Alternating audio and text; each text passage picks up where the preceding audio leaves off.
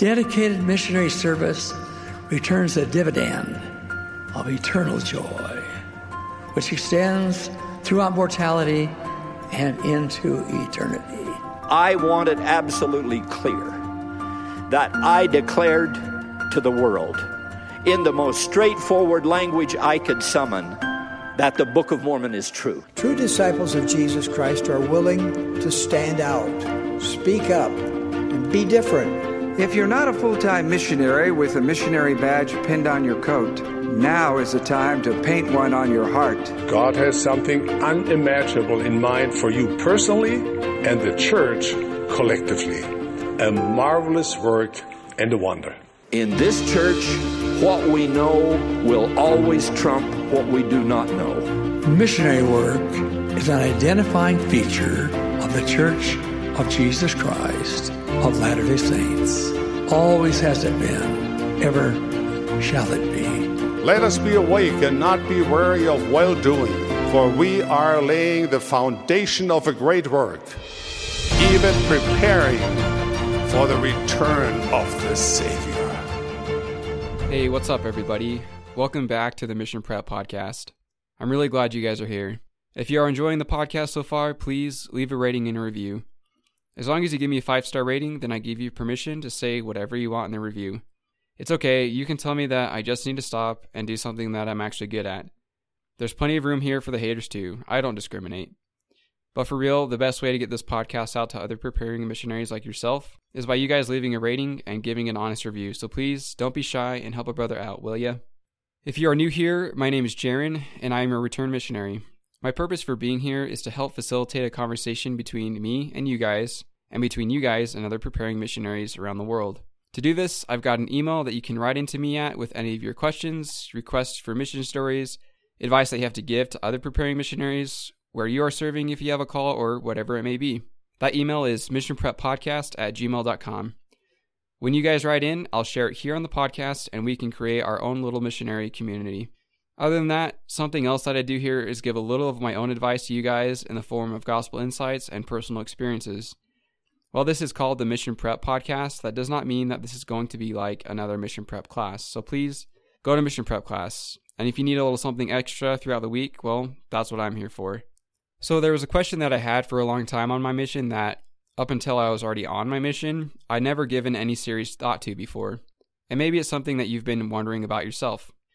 In the previous episode, I briefly went over what your purpose as a missionary is, and maybe answering this question will give you a better idea of that purpose as well. So let's get into it and see where it takes us. In the preface to his Book of Commandments, the Lord tells us that through the prophet Joseph Smith, he would establish the only true and living church upon the face of the earth. So, what exactly did he mean by that? Anyone who's ever been to a fast and testimony meeting has undoubtedly heard the words proclaimed from the pulpit I know this church is true. As members of the church, we have coined this phrase. But what do we mean when we say the church is true? I feel that the truth and power behind that claim is frequently forgotten due to its almost habitual use. So, in my effort to ponder what these words really mean, I hope that I can help bring back the significance of this claim to anyone who may feel the desire to proclaim this truth from their heart, especially you future missionaries. For someone who belongs to a different faith, it may appear that when we declare that this is the true church, that we are implying that they are wrong. It might even appear as an attack on their beliefs. At least, that is how I might feel in their shoes.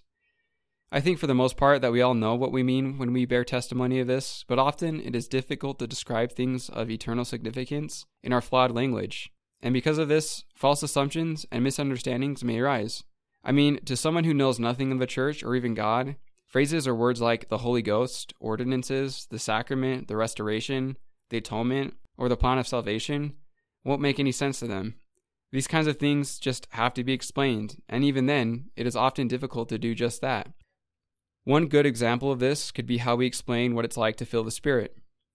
Often we will say something like, There was a burning in my chest, but we all know that isn't literal and doesn't even come close to really explaining what it's like to feel the Spirit. That's just the best we can do when simply trying to use words to explain something that is beyond words. Even trying to explain what salt tastes like without using the word salt is difficult, if not impossible. The prophet Joseph Smith often lamented his inadequacy to express all that he had experienced and envisioned throughout his lifetime. In his inability to recount how truly glorious his revelations were, he describes our way of communication as the little narrow prison of language. So, it's a good thing that the Holy Ghost plays a part in gospel teaching and learning. Otherwise, none of us would get anywhere. Words are powerful, but feelings are even more so. And that's the way the Spirit rolls. Remember that it's the Holy Ghost who brings understanding to the hearts of others, which is a truth that I'm sure the prophet Joseph understood perfectly. He knew that no matter how eloquently he could describe his personal experiences with the Savior, he would still need the Spirit's help. And it is only when we seek understanding through the Spirit that we can truly recognize what these words mean. And I believe that even though the Spirit is the real teacher, God would still want us to strive to increase our ability to teach messages of eternal truth the best way we know how. This increased ability comes as a result of increased understanding, which is my motivation for pondering the words, the only true and living church, proclaimed by the Savior in this dispensation. So now that we understand a little bit why this phrase might be misleading to some, not because the phrase isn't true, but because words often fail us, let's try to clear up the haze a little, shall we? Now, if someone asked you, why do you Mormons say that your church is the only true church? You might have a long list of potential responses, first of which would probably be, well, we aren't Mormons. We are members of a Church of Jesus Christ of Latter day Saints. Because as you know, the whole Mormon thing is so old school. I digress. If you still have this person's attention, your next reply might sound something like, well, it's because it has all the truth, or because its organization is perfect, or because it has all the answers. Unfortunately, for the sake of time, these are usually the answers we give, but they barely skim the surface of what the church is actually intended to be. Not only that, but they set up premises about the church that just don't hold. In reality, we don't have all the answers. There is so much that God still hasn't revealed to us, and the church is full of imperfect people. So we have to define what the word true means in this context. Usually, when we think of the word true, we think flawless, which obviously isn't a characteristic I think any of us would use to describe the church or its processes, or especially its members. I think most of this is pretty obvious to all of us, but for some reason, it always comes up whenever the critics have anything to say. Jeffrey R. Holland put it best when he said, Imperfect people are all God has ever had to work with. That must be terribly frustrating to him, but he deals with it. That being said, we can't say the church is true on the premise that the organization is already perfect, and that the prophet makes all the right decisions, and that God has given us all the answers, etc. But simply, the real meaning behind the word true has to be brought forward. Thankfully, the Lord uses the words true and living, which I believe was purposely crafted to bring clarity on how we should define true. In this sense, it brings to mind phrases like, the aim is true, or it's following a true course, as we look throughout history, this definition seems to fit a lot better. For anyone who knows church history knows that the church has gone through a lot of growing pains. Just like all of us, it's an ongoing process in which perfection is pending. In other words, not only is the church true, but it is also living, and living things grow. It's growing and changing based on the needs of the people. As we all know, the doctrine and the fundamental principles of a church, as the Lord has revealed, will never sway. But that's not to say that there aren't always ever improving ways to implement gospel principles into our personal lives, as well as the church as a whole. A perfect example of this is the recent revelation that the prophet received about how we can better implement gospel learning in our homes. As you may already know, this resource is Come Follow Me. Because we as individuals and the church as a whole are changing and growing, so too are church policies and procedures changing to help us better live the gospel.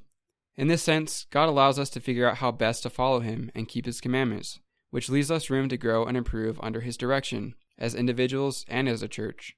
Simply put, the church is true not because it's perfect, but because God authorizes imperfect people to take part in His work, the work of perfecting us.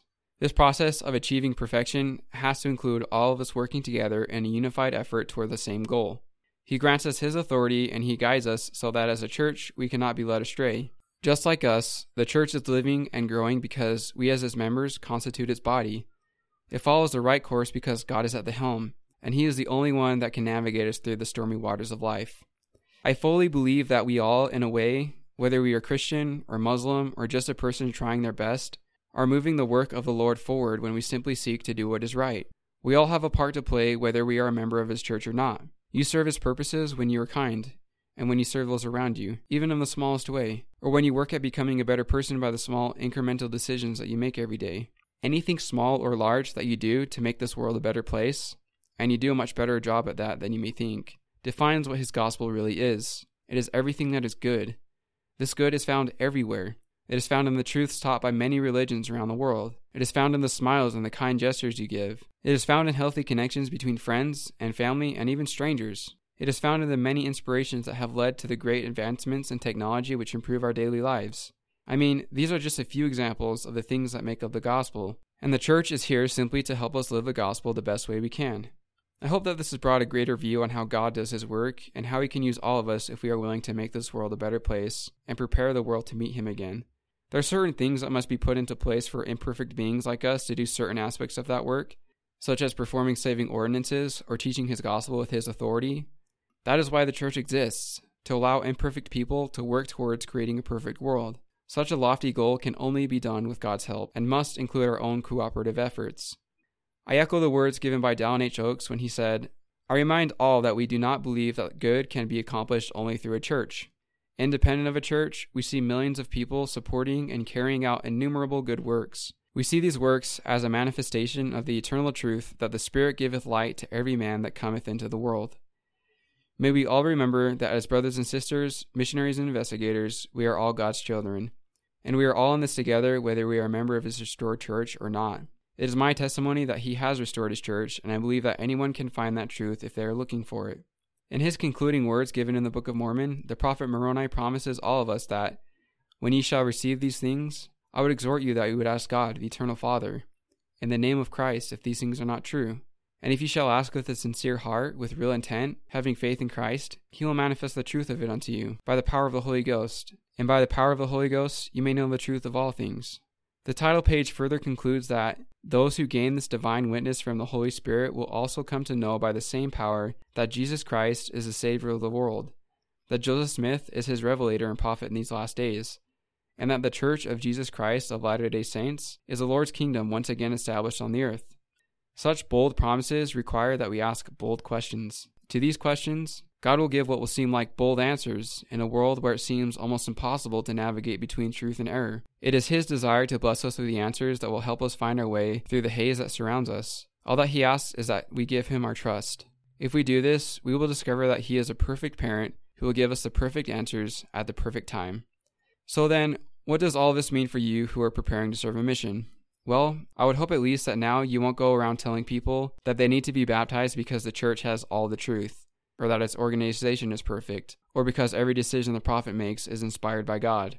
You need to realize that even though that this is the true church, that doesn't mean that other religions don't have any of the truth. In fact, many of them have quite a bit of it. So this means that you don't need to go around trying to destroy what other people have so that they can accept the gospel. You're simply there to build on what they already know. And yes, sometimes this includes correcting some misconceptions that they may have, but you might be surprised by how much of the gospel most people are already trying to live. Yes, an important part of your purpose is to teach truth. Your investigators will need to understand why they need the restored gospel, but that's really just the means to the end, which is receiving saving ordinances through Christ's very own authority, so that they can be cleansed from their sins and truly experience His power and peace consistently in their lives. Thanks to all of you who have come along with me on this journey. I get excited and hopeful when I think about all the great work that you will be doing in the near future. Remember that the church is true, and never forget all that that entails. I'll catch you guys in the next episode. Peace.